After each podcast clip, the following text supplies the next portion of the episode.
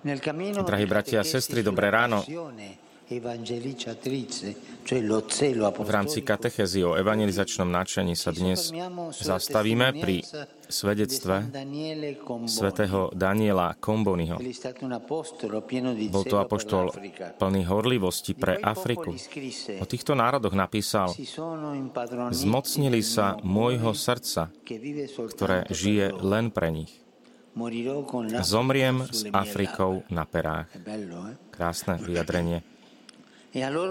A k ním sa obracal takto: najšťastnejší z mojich dní bude, keď budem môcť za vás položiť svoj život. Je to vyjadrenie človeka zamilovaného do Boha a do bratov a sestier, ktorým slúžil na misii a ktorým vždy neúnavne pripomínal, že Ježiš Kristus trpel a zomrel aj za nich. Potvrdzoval to v kontexte charakterizovanom hrôzou otroctva, ktorého bol svedkom.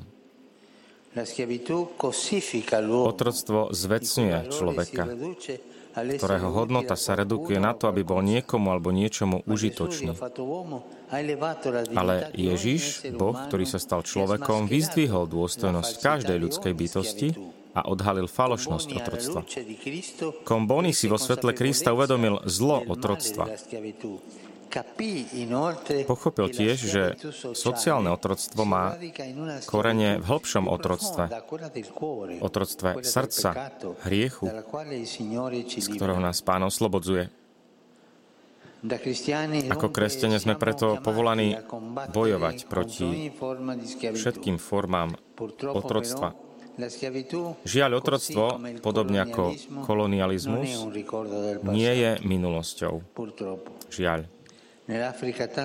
V Afrike, ktorú Komboni tak miloval, dnes zmietanej mnohými konfliktmi, sa po politickom rozpútal rovnako zotročujúci ekonomický kolonializmus. Je to dráma, pred ktorou hospodársky vyspelejší svet často zakrýva oči, zatvára oči, ústa i uši. Preto opätovne vyzývam, prestaňte Afriku dusiť. Nie je to baňa, ktorú možno vykorisťovať, ani zem, ktorú možno drancovať. Vráťme sa k príbehu svätého Daniela. Po počiatočnom období v Afrike musel zo zdravotných dôvodov misiu opustiť.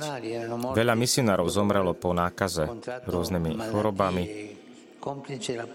a to v dôsledku nedostatočného poznania miestnych skutočností. Ak však iní z Afriky odchádzali, tak Daniel Komboni nie. Po určitom čase rozlišovania pocítil, že Pán ho inšpiroval novým spôsobom evangelizácie, ktorý zhrnul do týchto slov: zachrániť Afriku Afrikou. Bola to silná intuícia, ktorá pomohla obnoviť misionárske nasadenie. Evangelizovaní ľudia neboli len, neboli len objektami, ale subjektmi misie. Teda nielen predmetom misie, ale boli aj tým podmetom, subjektom misie. Svätý Daniel si želal, aby sa všetci kresťania stali protagonistami evangelizačnej činnosti. A v tomto duchu premýšľal a konal integrálnym spôsobom, zapájal miestny klérus a podporoval laickú službu katechetov. Katecheti sú pokladom cirkvi. To sú tí, ktorí pokračujú v evangelizácii. Takto koncipoval aj ľudský rozvoj. Staral sa o umenie a povolania a podporoval úlohu rodiny a žien pri premene kultúry a spoločnosti. Aké dôležité je aj dnes presadzovať vieru a ľudský rozvoj zvnútra misijných kontextov namiesto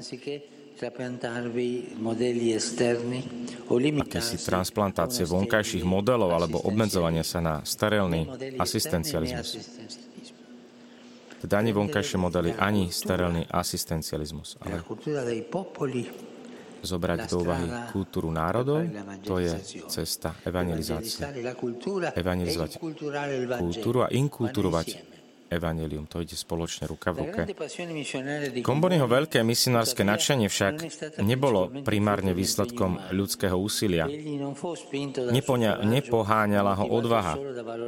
Ani ho nemotovali len dôležité hodnoty ako sloboda, spravodlivosť a pokoj. Jeho horlivosť sa rodila z radosti z evanjelia. Čerpal z Kristovej lásky a viedol k láske ku Kristovi. Svätý Daniel napísal, misia taká náročná, namáhavá, ako je naša, nemôže žiť z patálie, z pokrivených poddaných plných sebectva a egocentrizmu, ktorí sa nestarajú, ako by sa mali starať o zdravie a obrátenie duší. To je tá drama klerikalizmu, všetkým kresťanom aj laikom, sono a trasformarli de, come dice qui, di soggetti dal collo storto pieni di egoismo. To nebezpečenstvo klerikalizmu. Bisogna accenderli di carità. Ale dodal, a musíme ich zapáliť láskou, ktorá má svoj zdroj v Bohu a v Kristovej láske. A keď človek skutočne miluje Krista, potom sú nedostatky utrpenia a mučenictvo sladkosťou.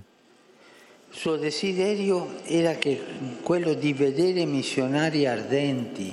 Jeho túžbou bolo vidieť horlivých, radostných a oddaných misionárov. Misionárov napísal svätých a schopných. Poprvé svätých, to znamená bez hriechu a pokorných. Ale to nestačí. Je potrebná láska, ktorá robí poddaných schopnými. Zdrojom misionárskej schopnosti je teda pre Komboniho láska, najmä horlivosť, urobiť utrpenie druhých vlastným, pocítiť ho na vlastnej koži a vedieť ho zmierne ako dobrý Cyrenčanie ľudstva. Jeho evangelizačné nadšenie ho navyše nikdy neviedlo k tomu, aby pôsobil ako solista, ale vždy v spoločenstve, v cirkvi. Mám len jeden život, ktorý môžem zasvetiť zdraviu týchto duší, napísal. Chcel by som ich mať tisíc, ktoré by som mohol spotrebovať na tento účel. Bratia a sestry, svätý Daniel svedčí o láske dobrého pastiera, ktorý ide hľadať stratenú ovečku a položí svoj život za stádo. Jeho horlivosť bola energická, prorocká, keď sa stával proti ľahostajnosti a vylúčeniu. Vo svojich listoch srdečne spomínal na svoju milovanú cirkev, ktorá príliš dlho zabúdala na Afriku. Komboniho snom je cirkev, ktorá sa spája s ľuďmi ukrižovanými v dejinách, aby spolu s nimi prežívala vzkriesenie.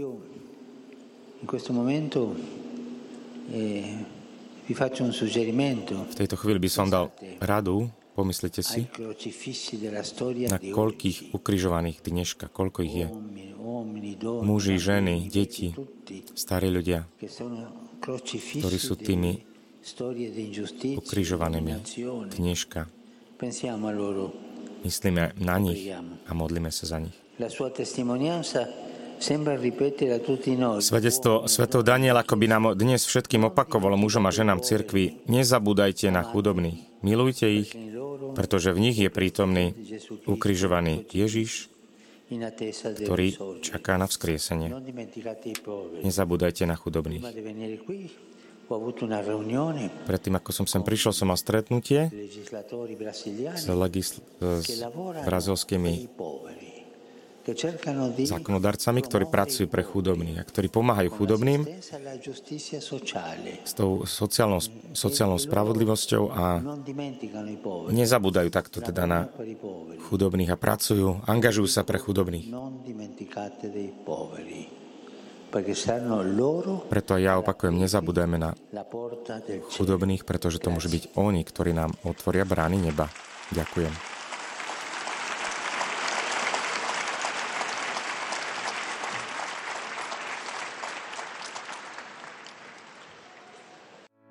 Vypočujte si aj ďalšie zaujímavé podcasty. té vé Lux nájdete na deviatich samostatných kanáloch, kde na vás čakajú relácie s pápežom Františkom, kázne, modlitby, prednášky, biblické podcasty, rozhovory, inšpiratívne epizódy na pár minút, svedectvá či podcasty určené pre deti.